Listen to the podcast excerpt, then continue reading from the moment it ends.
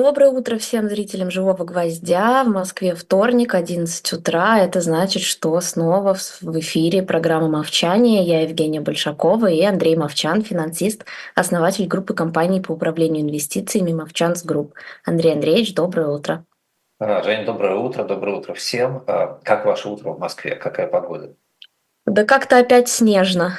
Уже сил нет на этот снег смотреть. Снежно. Я же не просто так спросил. У нас зацвели камелии несколько дней назад. Ничего себе. Да, то есть мы здесь, конечно, э, обходимся без зимы. У нас здесь лучшие солнечные, красивые. Я вчера ходил, смотрел, уже зимние вишни давно цветут, вот теперь камелии прибавились. Здорово. А, тем не менее, несмотря на то, что здесь так все хорошо, мы в прошлый раз говорили о страшных прогнозах, правильно? И. Сегодня продолжим, а когда закончим про страшное, будем говорить про Индию. Супер. Вот. А, в прошлый раз мы говорили про рынки, если я правильно помню, да, про прогнозы рынков. А, а у меня есть более страшные прогнозы э, вместе с Саксо банком и вместе с э, американскими обозревателями. Дело в том, что в эфире э, появился новый термин – американская революция. Сейчас об этом начали понемножку говорить. Это, конечно, страшный прогноз, это, конечно, маловероятно. Давайте еще раз да, вспомним, что я говорил. Страшным прогнозом называется не то, что люди прогнозируют будет, а то, чего люди боятся. Маловероятное событие, которое может очень сильно повлиять на э, ход истории и на экономику. Вот сейчас все больше и больше говорят про ситуацию в э, Штатах. Что за ситуация предвыборная в Штатах? В декабре в штате Колорадо да, а Соединенные Штаты Америки – это реально Соединенные Штаты, это не одно государство. Там каждый штат принимает очень много решений самостоятельно. Так вот, в штате Колорадо э, четверо судей э, Верховного суда Колорадо против трех проголосовали за исключение э, Дональда Трампа из избирательных бюллетеней. Сделали они это на основании так называемой 14-й поправки к Биллю о правах, третьего раздела, в котором сказано, что тот, кто присягал защищать Конституцию Соединенных Штатов Америки и впоследствии участвовал в э, восстании или в любых действиях, которые противоречат э, напрямую Конституции, не может занимать должности во власти. Была эта поправка в свое время принята сразу после гражданской войны для того, чтобы исключить конфедератов из э, возможности занимать позиции во власти. Все, что в Америке когда-нибудь прибыло, принято было, продолжает действовать. Это классическая форма английского права. Здесь тоже у нас действует закон XII века иногда. И э, используя это, суд Колорадо пришел к выводу, что раз Трамп э, участвовал в э, бунтах после предыдущих выборов, э, а то, что Трамп участвовал, кстати говоря, никто не оспаривает, да, даже адвокаты Трампа, э, не дает ему возможности избираться президентом. Э, спор э, в реальности идет о том, касается эта поправка чиновников или она касается в том числе президента. Потому что текст поправки, как обычно бывает с текстами законов, он звучит так, что есть формальные поводы сказать, что к президенту это не относится, потому что, в частности, президент, например, присягает не э, защищать Конституцию, да, а какое-то другое слово да, в, в присяге используется, да, не, не, не слово «протект», да, а, а я уже не помню, честно говоря, какое, но можно посмотреть очень легко в президентской присяге. Вот. А, поэтому суд Колорадо принял такое решение. Суд Миннесоты пока в отношении праймерис республиканской партии принял обратное решение, что Трампу можно участвовать в выборах. А, в Мичигане тоже был суд. А, судья в Мичигане вообще постановил, что лишать права избираться может только Конгресс, а суд не может этого делать. Действительно, в 14-й поправке есть слова, что Конгресс может двумя третями голосов в обеих палатах отменить запрет да, но, э, но вот решение судьи Мичигана, она как бы звучит как обратное этому. Да? А обратное, которое тоже может быть верно, что раз Конгресс может двумя третями отменить, значит и, и запрещать должен тоже Конгресс. А вот. Всего в Америке подано несколько десятков таких исков, почти во всех штатах. В каких-то штатах э, чиновники начинают принимать участие в процессе. Например, в Мэйне секретарь стоит самолично решил, что Трамп не может участвовать в выборах. То есть э, начинается некий можно сейчас, у нас 8 утра, я могу использовать такие слова, начинается некий бардак предвыборный да, в Америке. А, понятно, что ни один а, суд, кроме Верховного суда Соединенных Штатов Америки, не может принять окончательного решения. Это схема такая же, как в России. Можно подавать апелляции, можно идти к более высоким инстанциям. Апелляция, естественно, подана. 8 февраля Верховный суд Соединенных Штатов Америки, в котором представителей республиканцев большинство, начнет решать, поддержать ли решение суда Колорадо. Если он поддерживает решение суда Колорадо, это фактически создает прецедент. В Америке прецедентное право. И э, у другим штатам достаточно сложно будет принять э, э, любые другие решения. Если он не поддержит решение суда Колорадо, то э, решение суда Колорадо будет, соответственно, отменено, и Трамп попадет в бюллетени. Если он будет выбран на праймерис, да, он попадет в бюллетени итогового голосования в Колорадо в том числе, и другим штатам будет сравнительно тяжело принимать решение о исключении Трампа. Сравнительно тяжело, но не, но не невозможно. Это нужно понимать. Решение 8 февраля не будет. Решение будет э, в какой-то момент позже, 8 февраля. Это будет уже после начала праймерис, по крайней мере в двух штатах, в Айове и в Нью-Гемпшире, ну и скорее всего после начала праймерис в многих других штатах. И поэтому праймерис пройдут с участием Трампа. А, Трамп сейчас лидирует по опросам среди республиканцев очень сильно, опережая всех своих соперников. Все идеи о том, что, скажем, Десантис или Хейли могут э, стать кандидатами, они пока выглядят совершенно эфемерными. Вот. Если решение будет после 5 а, а, марта, то праймерис пройдут уже как минимум в 15 штатах. И разворачивать все это будет тоже очень сложно. Вот. И, э, и так, таким образом мы можем прийти к ситуации, что какое бы ни было решение 8 э, февраля, а особенно если решение поддержит штат Колорадо, я, опять же, мы говорим про страшный прогноз, и я честно скажу, что я сомневаюсь, что Верховный суд поддержит решение штата Колорадо.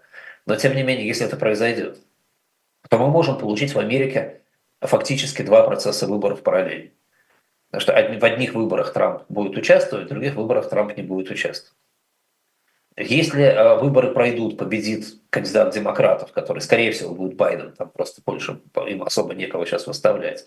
Э, и э, те штаты, в которых эти выборы прошли без Трампа, естественно, выиграет кандидат демократов. И он будет признаваться новым президентом, то в ответ республиканцы вполне могут инициировать судебные процессы, оспаривающие это президентство, процессы признания выборов недействительными в целом. А Трамп, естественно, может объявить себя в этой ситуации законным президентом Соединенных Штатов Америки, с Трампа ставится.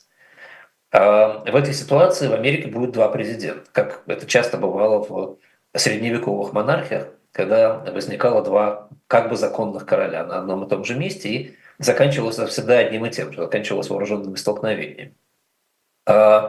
Будут ли вооруженные столкновения в Соединенных Штатах Америки, а мы с вами не понимаем, не знаем. Надо сказать, что население в Соединенных Штатах Америки вооружено достаточно хорошо. А, американские вооруженные силы структурированы достаточно дробно. Да, там, в частности, есть национальная гвардия, размещенная в каждом штате, которая номинально подчиняется а, федеральному правительству, да, а реально она взаимодействует с губернаторами штата. Еще раз повторяю, да, это я сейчас не рассказываю вероятный сценарий событий. Мы говорим о маловероятном, но тем не менее возможном сценарии, при котором в Америке начинаются вооруженные столкновения. Понятно, что на этом фоне экономика штатов резко пойдет вниз, где-то оценки делаются от 10 до 15 процентов падения спроса. Э, единственное, что может сделать в этот момент ФРС, это выпускать больше новых денег. Новых денег потребуется много. Ставка, естественно, тут же упадет. Э, доллар, естественно, в этой ситуации будет падать, и оценки э, варьируются от 30 до 50 процентов к основным европейским валютам доходность казначейских обязательств может вырасти до двузначной в этой ситуации. Возможно, что будут закрываться биржи, потому что, естественно, американские акции будут очень сильно падать. Но поскольку про Америку более-менее понятно, да, но поскольку э, доллар будет резко падать и американский спрос будет резко падать, то сразу можно точно сказать, что на таких дорогих валютах Европа и на падение спроса Китая уйдут в рецессию. Европа идет в глубокую рецессию. Что в этой ситуации происходит в мире, тоже более-менее понятно. Золото очень резко вырастет в цене. Но классический прогноз э, псевдоэкономистов 20 тысяч долларов за унцию, да, эта цифра выплывает всегда, когда говорят о кризисе. Я, я не буду ее отрицать, потому что ну, здесь невозможно делать никаких прогнозов. Вот. А биткоины и другие криптовалюты, скорее всего, будут сильно расти в цене в этой ситуации тоже, потому что это value store. А, кто-то даже написал по этому поводу, что биткоин очень резко вырастет в цене до 500 тысяч долларов за штуку, а потом рухнет вся, э, так сказать, сеть биткоина, потому что окажется, что кошельки опустили. Я, я думаю, это совсем волшебный прогноз, совсем маловероятно. Но тем не менее, поскольку мы до конца не понимаем, как э, работает эта система, то есть мы, мы все делаем вид, что понимаем, потому что нам написали, как она работает, и пока она так работает. Но если в этой системе внутри какие-то триггеры для изменения э, своей работы, мы не знаем. Да? Поэтому давайте этот прогноз тоже оставим в качестве страшного прогноза.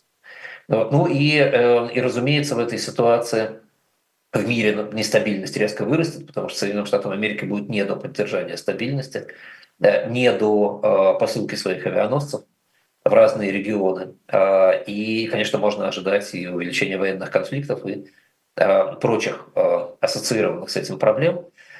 Вот. Сакса Банк, кстати говоря, предсказывает, что в такой ситуации, возможно, на выборах победит независимый кандидат. Сейчас независимый кандидат на этих выборах, скорее всего, будет Роберт Кеннеди, который подал документы в начале, в самом начале этого года. Вот. Роберт Кеннеди, он а, потомок той же самой семьи, да, что и президент Кеннеди в свое время. А, Сакса Банк замечает, что избиратели устали от Байдена и от Трампа вполне, вполне справедливо. И теоретически впервые в истории США могут проголосовать за независимого кандидата – но тут непонятно, что лучше, потому что Роберт Кеннеди, он известный противник вакцинации, сторонник изоляции в США и борец, знаменитый борец с корпорациями. То есть он такой махровый антивак, антивакцинатор, социалист и э, сторонник теории заговора. Э, он занимает сейчас позицию близкую э, избирателям, э, радикальным избирателям на самом деле и Байдена, и Трампа. И действительно, теоретически он может отъесть у их избирательного поля всех радикальных кандидатов и в итоге получить достаточно много голосов, но здесь уже, наверное, должен вмешаться здравый смысл. А, в Америке система выборов настолько защищает партии от э, независимых кандидатов, что, ну, если вы посмотрите исторические результаты, независимые кандидаты никогда много не получали в реальности, за, ну, по крайней мере, в 20-21 веке. Э, и поэтому вряд ли мы можем говорить о том, что этот прогноз э, из э, страшного превратится в насколько, хоть сколько-то более-менее реальный. Вот. Какие еще страшные прогнозы есть в мире? Ну, естественно, страшный прогноз сейчас – это большая война на Ближнем Востоке. Наверное, много внимания ей уделять не стоит, потому что все, мы сейчас все видим. Надо понимать, что э, резко на там, 78, 80, 95 где-то процентов выросла стоимость перевозки контейнеров э, из-за блокады Красного моря фактически. Э, на этом фоне вы знаете, что началась операция военная против хуситов, которая идет пока очень вяло и выглядит как прокси со всех сторон. Стоимость перевозки при этом не падает, естественно, потому что хуситы продолжают стрелять. Израильское руководство, понятно, заинтересовано в продолжении дестабилизации ситуации вокруг региона, потому что это поднимает цену на нефть, это поднимает роль Ирана. Россия заинтересована в дестабилизации ситуации в регионе, потому что это поднимает цену на нефть.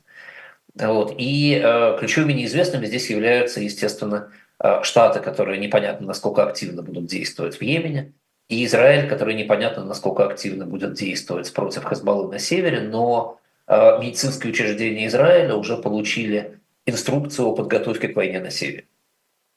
Э, опять же, вполне возможно, что это дезинформация Израиля э, для того, чтобы заставить Казбалу действовать осторожнее. А вполне возможно, что это действительно часть реального плана, и мы получим войну на севере Израиля через некоторое время. И, и конечно, непонятно, кто будет втягиваться в эту войну дальше. Базовый сценарий состоит в том, что Иран втягиваться в войну напрямую не будет. Эм, Ирану, безусловно, это невыгодно, и они прекрасно это понимают. Штаты напрямую втягиваться в это не будут, тогда это останется локальной войной по аналогии, скажем, с 1973 годом. И э, в отличие от того времени, потому что тогда арабский мир был более-менее един, сейчас арабский мир расколот, и очень много взаимодействия с внешним миром, очень важного для суннитских стран, э, невозможно просто отменить, да, поэтому эмбарго на нефть сейчас не введешь. А, и поэтому это останется локальной войной. Но страшный сценарий, конечно, состоит в том, что в войну втянется Иран а, достаточно активно, а, и вооруженные формирования Ирана начнут атаковать с территории Сирии, скажем, Израиль. Война перекинется на территорию Южной Сирии, и параллельно, поскольку перед суннитскими странами будет вопрос, кого поддерживать, война может перекинуться прямо на залив. Иран вполне может атаковать и Объединенные Арабские Эмираты, как было в свое время, мы с вами это обсуждали, и Саудовскую Аравию. Хуситы могут атаковать Саудовскую Аравию. То есть, в общем, на фоне этого может начаться большая полномасштабная война с массированными бомбардировками Израиля на территории э, Ливана и Сирии, с э, военной кампанией, целью которой будет взятие э, Бейрута, в частности, например, и установление в Южной Сирии другого режима. Э, вполне возможно, что в это как-то косвенно втянутся российские подразделения, которые стоят в Южной Сирии да, и, и так далее, и так далее, и так далее. Здесь можно придумывать очень много, все это будут наши с вами выдумки как это будет развиваться, но э, дойти все это, естественно, может до прямого столкновения Штатов с Ираном в Армузском проливе, в Персидском заливе, вот, ну, ну и так далее, и так далее, и так далее. Вот. И э, здесь я даже не хочу, я даже не хочу прогнозировать, вот, что, что будет дальше. Да, э, потому что конец этого прогноза это, – это ядерный обмен между Израилем и Ираном. Не в 2024 году, да, возможно, дальше. Вот, поэтому давайте это оставим как очередной страшный прогноз. Но вот Саксобанк по этому поводу пишет то, что практически нам может быть с вами интересно, что на фоне большой войны на Ближнем Востоке и проблем с выборами Штаты могут пойти на э, резкое изменение своего законодательства с точки зрения налогов по государственным бумагам. Поскольку надо финансировать бюджет и нужно больше привлекать денег, казначейство – американская привлекает денег очень много, фактически сейчас пылесосит внутренний рынок. У банков осталось достаточно мало денег, они все отдали уже казначейству. Соответственно, казначейство может отменить налог на доход по государственным ценным бумагам, и это приведет к резкому перетоку денег, естественно, из корпоративного сектора, из акций в американской трежерис. А, а такой переток повлечет за собой серьезные трудности у Америки с рефинансированием э, своих рискованных активов, с рефинансированием, скажем, облигаций более низких кредитных рейтингов. И если это произойдет, то Штаты будут следующим ходом вынуждены национализировать достаточно большую часть своих рискованных бизнесов для того, чтобы поддержать, для того, чтобы изменить риски этих бизнесов. Э, и э, это будет уже другая экономика. И Сакса Банк называет это в своем прогнозе концом капитализма в Соединенных Штатах Америки – ну, оставим это как страшный прогноз. Да, еще раз, так сказать, я хочу сказать, что это маловероятный сценарий, совсем маловероятный сценарий, но тем не менее возможный. Таким маловероятным сценарием в свое время была эпидемия ковида, таким маловероятным сценарием в свое время был кризис восьмого года, таким маловероятным сценарием было эмбарго 1974 года. Да, тем не менее, они случились, и э, это надо держать в голове. И э, значит, говоря об этом и говоря о маловероятных сценариях, Э, например, падение нефти до 30 долларов за баррель в течение года сейчас оценивается э, рынками в доходность примерно 8-8,5% годовых. Это доходность э, у бандов с низким кредитным рейтингом. То есть сейчас 78, да, 79 стоит бренд. Да? То есть такое падение нефти в течение года оценивается как событие мало, но все-таки вероятное, которая, а, ну, скажем так, его риск соответствует риску дефолта а, облигаций с низким кредитным рейтингом, да, то есть он тоже есть. То есть в этом смысле, когда мы с вами говорим о а, страшных прогнозах, надо не забывать, что они, они очень маловероятны, и вам не обязательно не спать ночью о них думать, но тем не менее они возможны. Это может произойти. Вот. Какие еще страшные прогнозы есть сейчас? Ну, несколько военных страшных прогнозов, помимо войны на Ближнем Востоке, ситуация в Украине. Все больше и больше э, обозревателей и комментаторов, то, что называется американо-английским словом «пандитс», да, говорят о потенциальном риске российских успехов в войне на Украине в 2024 году. Говорят о том, что Россия будет делать после выборов или даже немецкие, скажем, аналитики предполагают, что до выборов, до мобилизации порядка 200 тысяч человек, и попробуют перейти в наступление еще раз в 2024 году по достаточно широкому фронту. При таком снабжении вооружением, как сейчас в Украине, скорее всего, у России могут быть успехи. Катастрофический сценарий говорит о достаточно широкомасштабных успехах на фронте. И, и это, естественно, вызовет целый, сказать, целый вал изменений да, и в отношении к ситуации в мире, и к военному снабжению Украины, и в изменении военных бюджетов по всему миру, и в использовании вооружений и так далее, и так далее. Здесь, здесь опять же, да, нам бессмысленно гадать, что может быть и как. Может ли в 2024 году быть заключен мир? Вряд ли на хороших условиях для Украины. И вряд ли на плохих. Ну, поскольку, ну, те из нас, кто знает теорию игр, понимают, что а, те, кто, те, кто уверен в выигрыше, не заключают мира в этой ситуации. Вот. А те, кто уверен в проигрыше, иногда не могут заключить мир. Потому что мир все-таки, право мира – это право двух сторон, как говорили Римляне. Вот. Ну, что, что нам с вами здесь интересно, помимо того, что все это очень грустно звучит, конечно. Да, и э, на Западе растет непонимание, почему помощь Западу Украине настолько мала, настолько ограничена. Да? Помимо этого интересно, какие сценарии появляются у э, аналитиков военных. Ну, я вот попал в прессу недавно э, про них сценарий, который э, сделало немецкое военное командование Бундесвер. Э, один из игровых сценариев сейчас состоит в том, что а, Россия от успехов в Украине переходит к попытке атаки на так называемый Сувалкский коридор. На а, перешеек между а, Калининградской областью и Беларусью. Сценарий выглядит примерно так, что с июля следующего года на фоне успехов в Украине начинаются провокации на границе Беларуси и Литвы. К октябрю Россия дислоцирует там дополнительные силы и ракеты средней дальности в Калининграде проводятся широкомасштабные совместные учения с армией Беларуси, как это было перед войной с э, Украиной. А, а в декабре на границе происходит инцидент с многочисленными жертвами, и российская и белорусская армии вторгаются на территорию Литвы, Литвы оккупируют этот коридор. В ответ НАТО направляет 300 тысяч военнослужащих для освобождения этих территорий. В общем, начинается полномасштабный конфликт с НАТО на этой территории. Страшный сценарий, страшный. А, вероятный, почти невероятный. Да, и тем не менее у немецких военных он присутствует. Да, и значит, нам нужно понимать, что он существует. Еще менее вероятный, еще более, более-менее вероятный сценарий, если хотите, который тоже появился в пространстве, это сценарий возобновления э, агрессии на Кипре.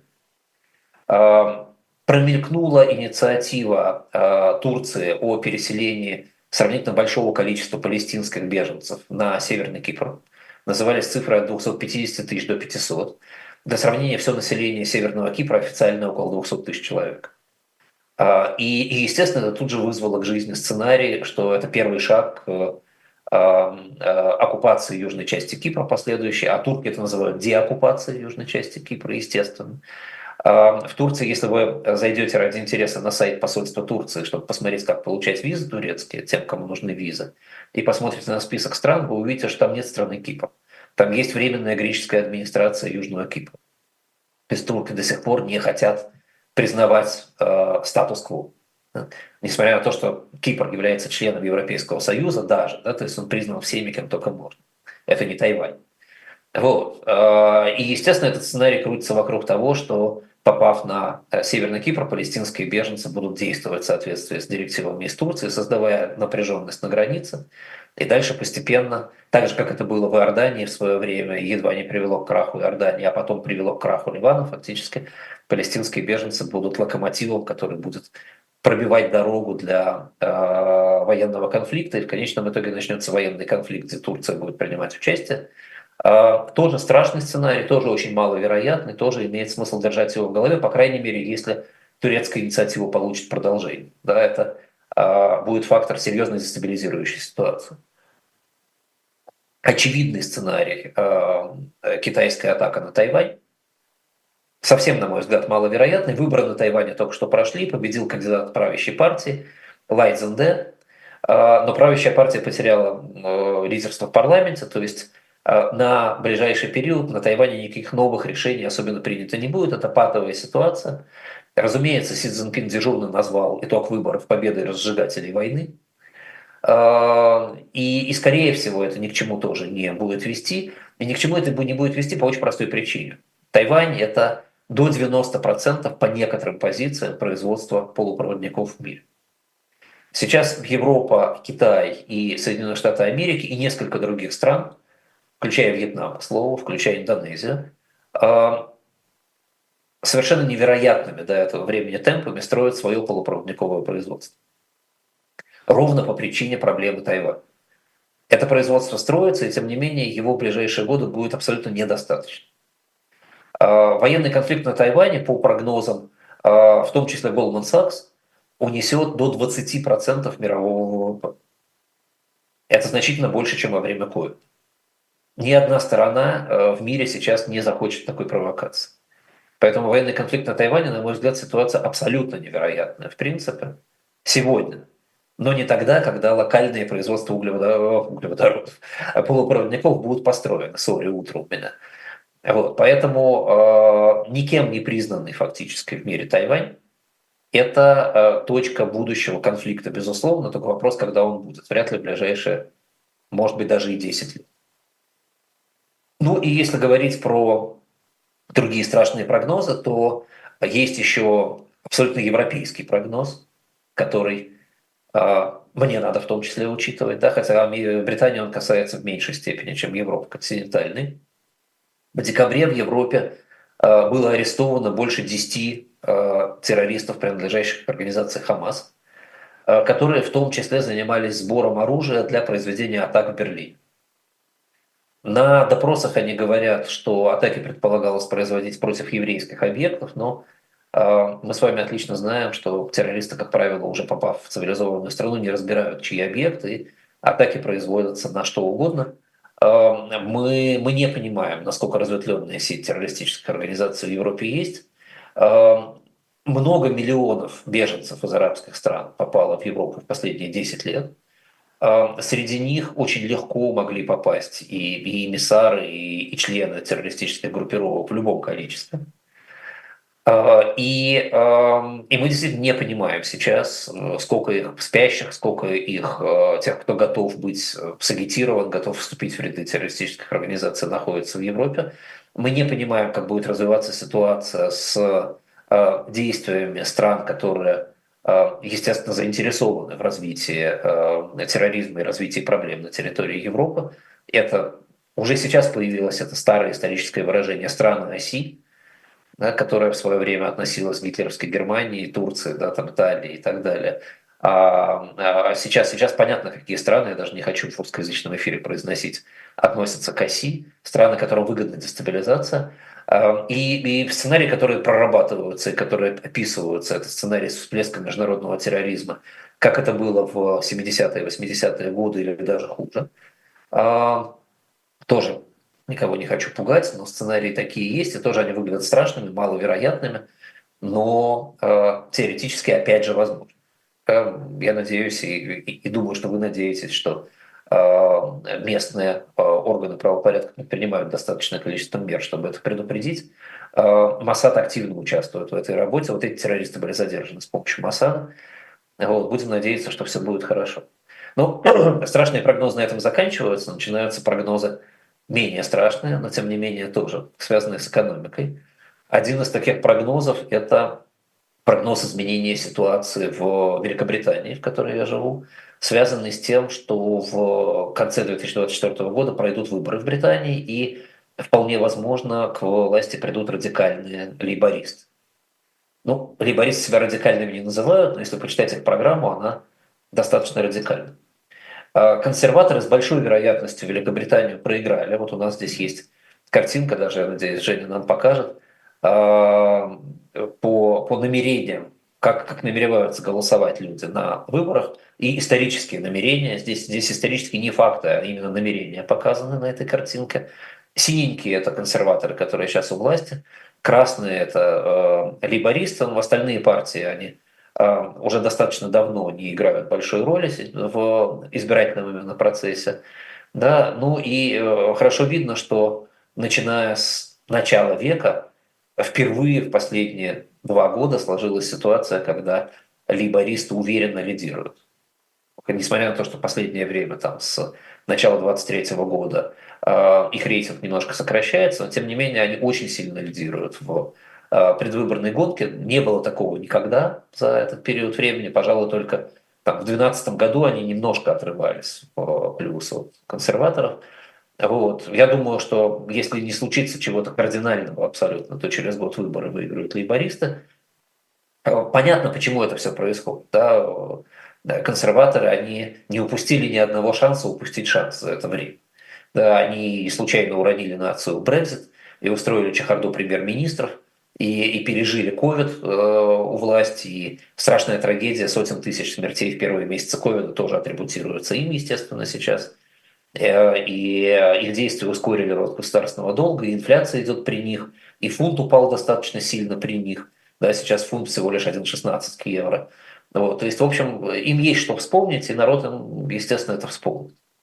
Вот. У лейбористов же их программа сводится к э, трем э, достаточно социалистическим тезисом. Значит, во-первых, если что-то плохо, туда надо дать больше денег. Это вообще жесткая позиция либористов всегда. Что-то не работает, дадим денег. А чтобы больше давать денег туда, где плохо, надо отбирать деньги там, где хорошо. Это тоже позиция либористов.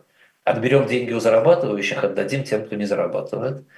А, и э, либористы-популисты классические, они всегда исходили из того, что надо больше любить не тех, кто приносит пользу, а тех, кто приносит голоса. Соответственно, если большинство населения пользы не приносит, но оно большинство, значит, надо любить его в ущерб тем, кто пользу приносит. Большая программа лейбористов, здесь имеет смысл, наверное, сразу показать следующий график, да, я буду пока рассказывать.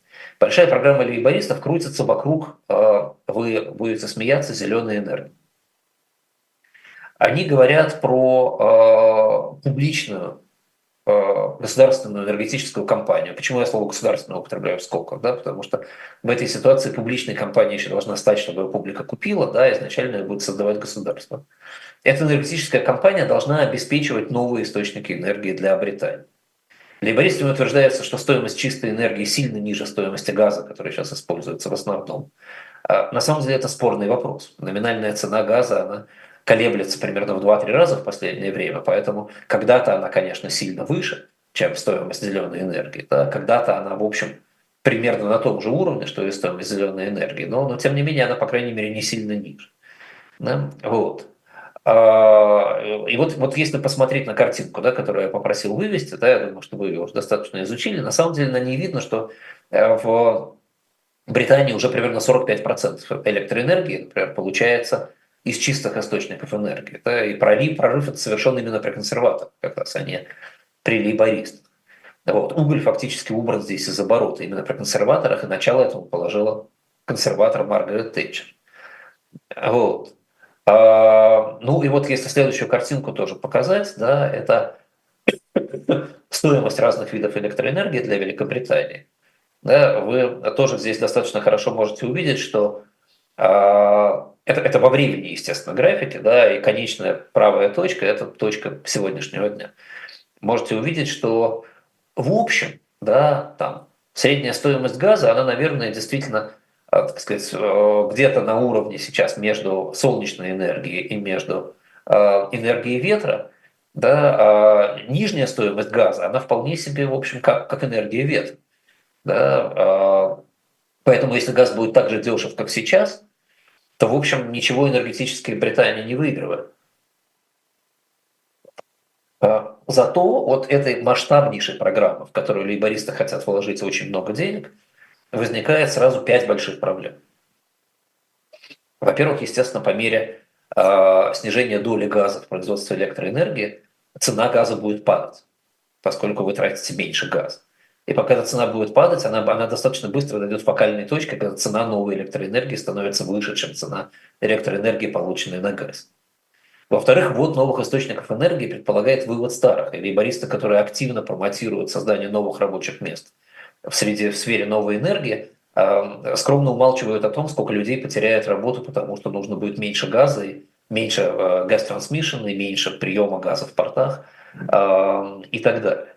И, и здесь будет идти деиндустриализация тех районов, которые заняты в э, производстве газа и в транспортировке газа. А это вполне специфические районы, э, где уже и сейчас есть проблемы деиндустриализации, где э, люди достаточно мало зарабатывают.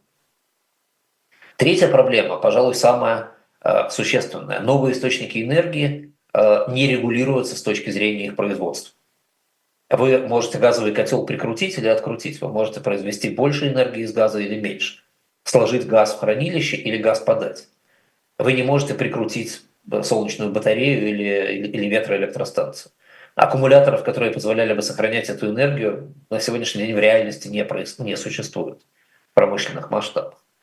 А, если вы снижаете долю новой энергии больше, чем а, долю старой энергии больше, чем до 30% от электропотребления, то вы никуда не денетесь от пиков и спадов, которые вам э, придется просто включать и выключать мощности, это ведет к большому изнашиванию э, и существенному удорожанию всей системы потребления и хранения электроэнергии.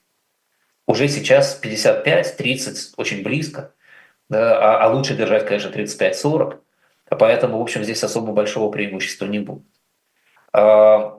Дальше поскольку лейбористы, естественно, хотят, чтобы на фоне производства новой электроэнергии больше энергии получалось обратно, востребовалось из электричества, в том числе для автомобилей, в том числе для теплогенераторов. Вам будет просто нужен больший объем электричества. Вы будете строить больше новой энергетики, и параллельно больший объем будет сохранять количество газа, которое вам нужно для того, чтобы электроэнергию э, производить. То есть система не будет поспевать э, система будет не, не будет поспевать за производством электроэнергии, доля газа будет падать, но при этом объем потребляемого газа будет сохраняться. И доля газа в том числе будет падать до опасных уровней, когда, как я говорил, регулировка будет становиться сложнее, а от потребления газа вы не будете уходить в этой ситуации. Вот. Плюс последняя, наверное, очень серьезная проблема – это то, что такой рост производства новой энергии требует закупки новых материалов требует закупки нового оборудования. Эти оборудования и эти материалы производятся в основном в Китае. В этом смысле будет идти рост э, зависимости от Китая, э, что тоже, в общем, не очень хорошо сейчас. Да, надо понимать, что при этом при таком росте зависимости от Китая вы должны делать начальные инвестиции очень серьезные в это оборудование, которые при э, позиции британской примерно минус триллион фунтов в инвестициях сейчас, вообще говоря, потребуют увеличения долга. И все это на уровне и все это на фоне высоких ставок, которые сейчас есть, даже 5,5% ставка Центрального банка а, Британии. Ну вот, вот, вот в такой картинке, да, ни на один из этих вопросов э, лейбористы, естественно, в своей программе не отвечают.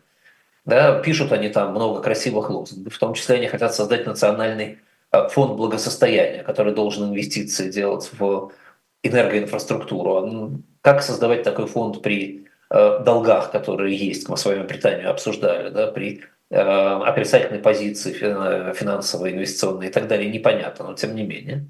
Э, очень много обещаний о существенном сокращении э, оплаты за коммунальные услуги, очень много обещаний о создании рабочих мест, 500 тысяч рабочих мест в новой энергетике и миллион рабочих мест в производстве и транспортировке, в том числе в производстве электрических батарей. Да, ну, мне сложно комментировать это, потому что придется говорить очень подробно, но Э, это абсолютно нереальные вещи, при этом они забывают посчитать, сколько рабочих мест будет потеряно в Британии. Вот. 28 миллиардов фунтов хотят инвестировать только в новую энергетику, только за год, а только государственных денег. Э, естественно, в этом предложении есть создание большого количества бюрократических аппаратов, в том числе офис по оценке качества денежных трат правительства. Я цитирую название. Да? Стратегический совет по индустриальному развитию, рабочая группа по снабжению Британии. Да? Вот, то есть резкий рост объемов правительства, рост пособий э, по безработице, либористы да, должны это обещать. Вот. Фактически мы говорим здесь о вкачивании хороших денег вслед за плохими э, в безнадежно неэффективные сферы. Вот. И при этом параллельно рост ограничений возможностей привлечения конкурентной рабочей силы. Э, обещается, естественно, рост налогов в Великобритании. Эм, в том числе, например, они собираются брать НДС и налог на прибыль с э, частных школ, начинать. Частные школы до сих пор считались э, частью черити пространства и э, не платили эти налоги. Вот, значит, теперь они хотят эти налоги ввести. Там тоже забавная математика. Да, все это хорошо понимать, как устроены налоги. Да, НДС на выручку этих школ теоретически составит полтора миллиарда фунтов, а налог на прибыль где-то полмиллиарда. То есть всего 2 миллиарда можно собрать. При этом стоимость обучения возрастает на 20%, и поскольку мы, мы точно не знаем эластичности спроса, нам остается только предполагать, но вот значит, аналитики уже предполагают, что спрос на 15-20% упадет, в том числе за счет перетока учеников в бесплатные школы. Да, и очень легко посчитать, что это будет. Это будет 800 миллионов фунтов рост расходов государства на бесплатные школы, потому что будет переток. Сокращение рабочих мест в частных школах на 60 тысяч человек. Сокращение получаемых старых налогов на миллиард фунтов – а, и э, получение новых уже не двух миллиардов, а полутора из-за сокращения объемов. Если все это вместе посчитать, получается, что государство остается в убытке от этого нового действия, и тем не менее это а, предлагается. Вот. Что может быть? Да, теперь мы переходим к страшному сценарию, от сценария возможно. Да? А, мы не понимаем, как экономика среагирует на эти нововведения до конца, но один из сценариев, что к концу 24-го, началу 25 -го года экономика Британии переходит к стагфляции из-за всех этих мер. Они еще не успеют быть приняты в 24-м, да, они будут приниматься к началу 25 -го года, потому что выборы в конце 24-го. Но тем не менее, рынки обычно ожидают процессов и могут начать действовать уже э, в ожидании того, что будут действовать лейбористы. Ну и если Британия погрузится в стагфляцию, это будет ну, серьезнее, чем греческий кризис, экономика Британии составляет от мировой большую долю, чем экономика Греции от Европейского Союза. А, и плюс Греция была частью ЕС, там механизмы замещения были очень простыми. Британия больше не часть ЕС. Так что вот, так сказать, такой страшный прогноз может прийти еще и отсюда. Ну и последний страшный прогноз, который у меня для вас сегодня есть, это э, то, то, то же, о чем все пишут, да, и все говорят, это проблема искусственного интеллекта. Поскольку об этом все пишут, все говорят, я на этом сильно останавливаться не буду. Два страшных прогноза, которые в этой сфере есть, это э, появление вирусных искусственных интеллектов, то есть злобных искусственных интеллектов. Сейчас в мире примерно 150 миллионов так называемых больших частных лингвистических моделей. То есть вот этих самых AI, которые сейчас называют, да, которые устроены как система многомерной оценкой расстояния между словами и выдача ответа, в котором значит, совокупная оценка расстояния минимальна. Э, вот. 150 э, миллионов – это очень много. И их будет, естественно, больше, это растет по экспоненте. Среди них могут появиться вполне продуманные, так называемые вирусные, которые не только будут давать какие-то, так сказать, злобные ответы, да, заведомо неправильные или заведомо вредоносные, но и э, поражать другие модели искусственных интеллектов и заставлять их делать то же самое. Э, и эта проблема может быть значительно серьезнее в конечном итоге, чем эпидемия ковида. Эпидемия такого вирусного искусственного интеллекта может приводить к тому, что вы не планово закрываете индустрии, скажем, да, закрываете их просто потому, что вы э, сегодня проснулись с утра, и вам необходимо их закрыть, потому что она не может работать нормально. Да? А, а вот Сакса Банк пишет о появлении риска серьезных дипфейкс в политическом поле. Э, но об этом говорили и раньше, но сейчас совсем, да, сейчас совсем это стало. Возможно, теперь можно создать фактически видео с кем угодно, э, которое делает что угодно, в том числе нас с вами. Я тут недавно видел в Фейсбуке, кто-то рекламирует уже рекламу искусственного интеллекта, который раздевает фотографии и видео. То есть вы загоняете туда фото или видеофайл, где люди находятся на одетой вечеринке, а он вам выдает видеофайл, где люди находятся на голой вечеринке. А, особенно это в России опасно сейчас, естественно, да, потому что такие файлы могут попасть в Следственный комитет. И, и вот это пространство дипфейков, естественно, сейчас может очень сильно влиять на э, целое сообщество, э, особенно э, такие стыдливые общества, как в России. Но Саксобанк пишет даже не о таком влиянии, он пишет о том, как, что ответ на это будет жестким ужесточением регулирования искусственного интеллекта в 2024 году. Э, возможно, произойдет та же ситуация, что с криптовалютами, когда вмешаются крупные регуляторы и начнут запрещать использование искусственного интеллекта. Это вызовет сравнительно серьезное падение к нему интереса со стороны венчурных инвесторов. Э, возможно, большие модели будут закрыты для публики. И, по крайней мере, эта фаза, да, этот акт в драме искусственного интеллекта будет в 2024 году таким образом завершен. Да, вот это на самом деле э, все страшные прогнозы, которые у меня есть. Прошу прощения. На этом месте я, наверное, должен сказать, пишите нам ваши страшные прогнозы, мы их обсудим. Будем надеяться, что никакие страшные прогнозы все-таки не повторятся, э, не, не произойдут, да, те, которые когда-то происходили, не повторятся. И вот последний раз, наверное, с Новым годом всех и Давайте перейдем к нашей обычной программе.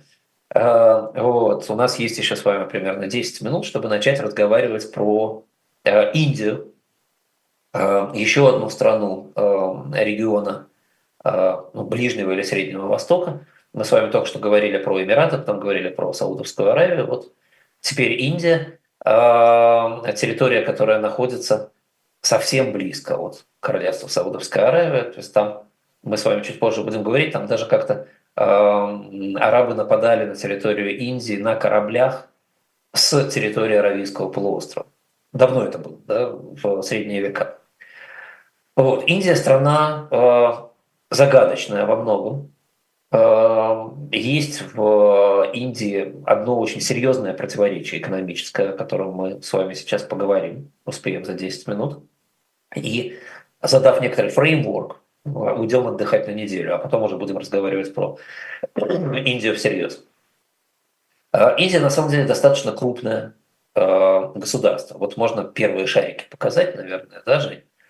Вот. С точки зрения государств-гигантов, вот 10 крупнейших государств мира выглядят примерно так, как на этой картинке по своей площади. Замыкает эту десятку Алжир, Э, который имеет площадь примерно 2,3 миллиона квадратных километров. Э, там же близко Казахстан и Аргентина с площадью 2,7 э, миллиона. Индия на седьмом месте с площадью 3,3.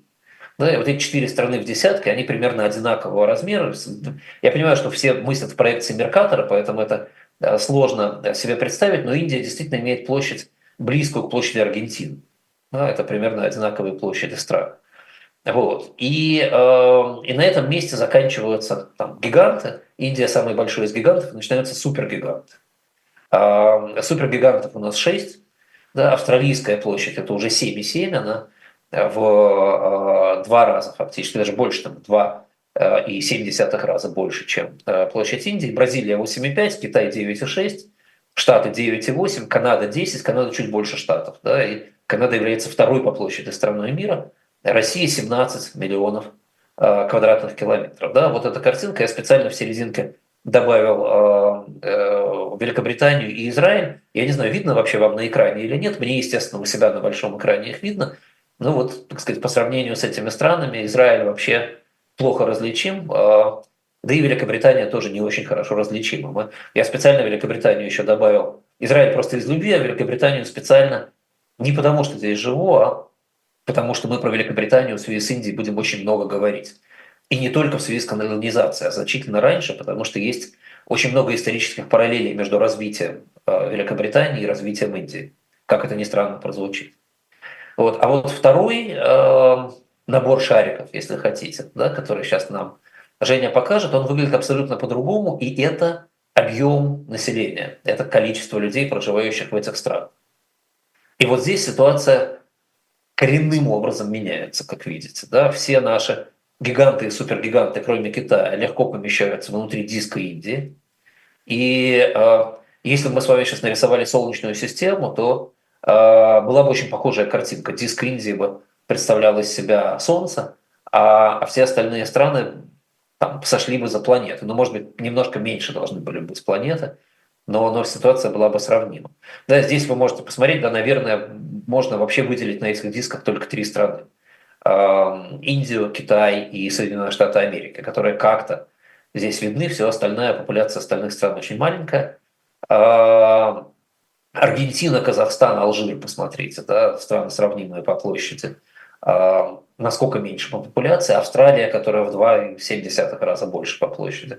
Посмотрите, насколько маленькая популяция, да, то есть Индия – это в каком-то смысле перенаселенная страна. Население Индии 1,42 э, миллиарда человек. И на самом деле, возможно, больше, потому что никто толком не считал. Мы не очень хорошо понимаем, насколько переписи населения в Индии адекватны. Э, для сравнения, население Китая 1,41, да, Китай уже чуть меньше, чем Индия. Штаты 335, Бразилия 203, Россия 145 официально, да, меньше, естественно, уже сейчас. А плотность населения в Индии в три раза больше, чем плотность населения в Китае. Ох, здравствуйте. А, а, плотность населения а, Индии в 50 раз больше, чем в России. Специально говорю это, пока кошка здесь, чтобы все не так ужасно воспринимали эту цифру. А, на самом деле плотность населения в Индии чуть больше, чем плотность населения в Израиле. Если кто был в Израиле, да, вы представляете себе плотность населения в Израиле, представляю, там в Израиле почти везде живут люди. Да, все, и крупные города занимают большую долю площади, и они достаточно плотные. Да, так вот, плотность населения Индии с учетом индийских лесов, гор, а, рек, полей и так далее чуть больше, чем плотность населения в Израиле. Да, э, страна живет вот в таких абсолютно уникальных а, географических и популяционных условиях. Жила так очень давно. Плотность населения в э, Индии высокой была очень давно. Тысячу лет назад примерно первые более-менее достоверные данные по плотности населения у нас есть на тысячу лет назад. В Индии было сосредоточено почти 29% населения всей Земли. Вообще, Индия тысячу лет назад – это особая тема, мы к ней с вами, с вами придем, э, когда будем обсуждать дальше. Э, рождаемость в Индии при этом два ребенка на женщину сейчас, что более-менее нормально. Да? Среднемировой уровень 2,3 и уровень воспроизводства 2,1. То есть население в Индии обещает медленно-медленно сокращаться. Но опять же, когда мы говорим средний уровень рождаемости в Индии, мы должны признаться, что мы не до конца понимаем, какой он, потому что мы хорошо можем его померить в более обеспеченных стратах и очень плохо можем померить в менее обеспеченных стратах. Там по разным причинам и идут процессы и занижения количества рожденных детей, и, и завышения его. Потому что где-то нужно на это получать пособие, где-то нужно там, сокращать налоги и так далее. И мы можем с вами принять для спокойствия, что этот уровень сейчас э, два ребенка на женщину, на самом деле мы до конца не понимаем. Ну, если сравнивать это на шкале, то в Анголе это 5, э, в ЮАР 2,3, в Королевстве Саудовская Аравия, о котором мы недавно говорили, 2,4, в Израиле 2,9. Кстати, да, и мы много, много раз возвращаемся к этой цифре. А в Иране 1,7, и в развитых странах где-то 1,7, 1,5, в России это где-то 1,4 сейчас. Ну, то есть э, Индия, в общем, не так много воспроизводит сейчас э, своих граждан, но в Индии этих граждан э, просто очень много. Да, и мы все время к этому будем возвращаться. Э, индийский ВВП за последние 60 лет сокращался только в четырех годах. 65, 72, 79 и 2020 из-за COVID. Вот с 79 года по 2023, выкидываем COVID из рассмотрения, индийский ВВП каждый год рос. Скорость роста индийского ВВП в период 61-90 годов была примерно 4% в год, в период 90-2020 года 6% в год. Это темпы, э, ну не китайские, но, но почти китайские, если не знать одной детали. Деталь это состоит в том, что ВВП на человека в Индии даже сейчас где-то 2500 долларов. Это очень низкий ВВП, и представляете при таких темпах роста, каким он был в 1961 году на человека. Весь размер ВВП Индии где-то 3,4-3,7 триллиона долларов. Опять же, как всегда, когда касается Индии, цифра неточная, разные источники дают немного разную, разница, как видите, 10%. А, это а, по а, паритету покупательной способности где-то 13 триллионов или 9 тысяч на человека, что тоже, в общем, немного. Да, Индия является пятой экономикой мира по своему объему. Да, перед ней Германия и Япония, да, 4,1, 4,2. Сразу за ней Великобритания с тремя триллионами, Франция 2,8. Да, ну и Россия 22 года 2,7, но сейчас меньше, естественно, потому что сильно упал доллар и выручка от нефти тоже упала. Вот. Но по ВВП на человека это 120 место. Индия в этом смысле крайне бедная страна, а, у а, Конго, Бангладеша, берега слоновой кости ВВП на человека выше, чем в Индии. Это на 10% меньше, чем в Анголе, это больше, чем, э, чуть больше, чем в Узбекистане или в Никарагуа, а, но при этом у Узбекистана коэффициент паритета покупательной способности на 15% больше, и это делает ВВП на человека по паритету покупательной способности в Узбекистане чуть больше, чем в. То есть вот если по старой памяти вспоминать, да, о каких странах мы с вами говорили, смотрите, здесь 2,6 на человека ВВП, в Палестине 3,64. Да, то есть на 50% чем больше, чем больше, чем в Индии. Да, вот этот страдающий под оккупацией народ Палестины живет в полтора раза лучше, чем в Индии. В Намибии, э, в стране, которую я очень люблю и которую мы с вами не обсуждали, но я, по-моему, даже рассказывал о ней периодически, ВВП на человека в два раза больше, чем в Индии. В Армении, в которой сейчас достаточно много релакантов из России, ВВП в три раза больше в номинале и в 2,2 больше по паритету, чем в Индии. Да, вот это индийская сегодняшняя экономическая, политическая, демографическая картинка. Мне сегодня остается только сказать, что э, название Индия происходит от э, санскритского слова «синду», означающее «река». Э, в Индии, по иронии судьбы, в Индии была всегда, считалось всегда, что есть река Инд. Собственно, река-река, да, название такое у нее, не очень много фантазий у людей было, река-река. Территория которой всегда была в наибольшей степени и, и цивилизационно освоенной, в наибольшей степени местом столкновения разных цивилизаций, местом оккупации, местом построения системы управления. Но сейчас эта река находится полностью на территории Пакистана, а не Индии. То есть э, река, которая дала название Индии, фактически на территории этой отсутствует. Вот, что, естественно, закономерно, поскольку э, в череде захватчиков этих территорий были исламские захватчики, Пакистан исламская страна. Вот. И сейчас правительство Индии хочет использовать другое название, которое использовалось фольклорно на территории Индии очень давно. Название это Бхарат.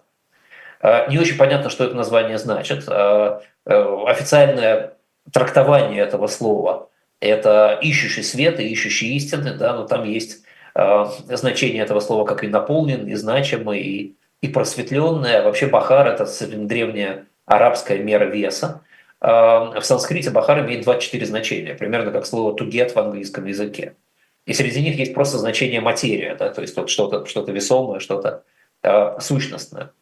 В Конституции Индии 50 -го года, э, новой Конституции независимой Индии, есть в преамбуле фраза «Индия, которая есть Бхарат». Да, она так звучит.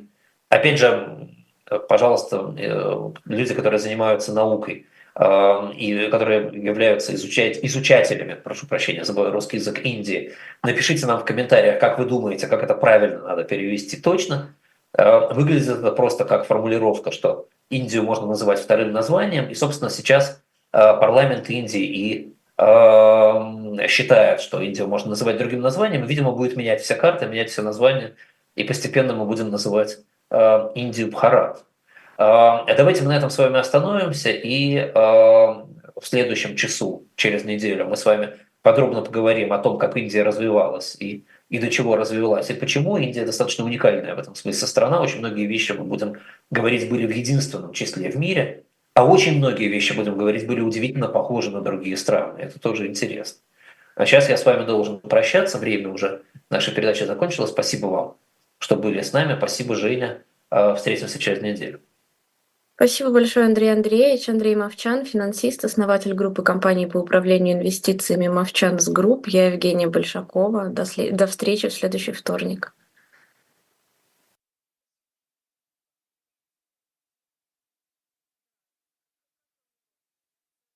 День могу.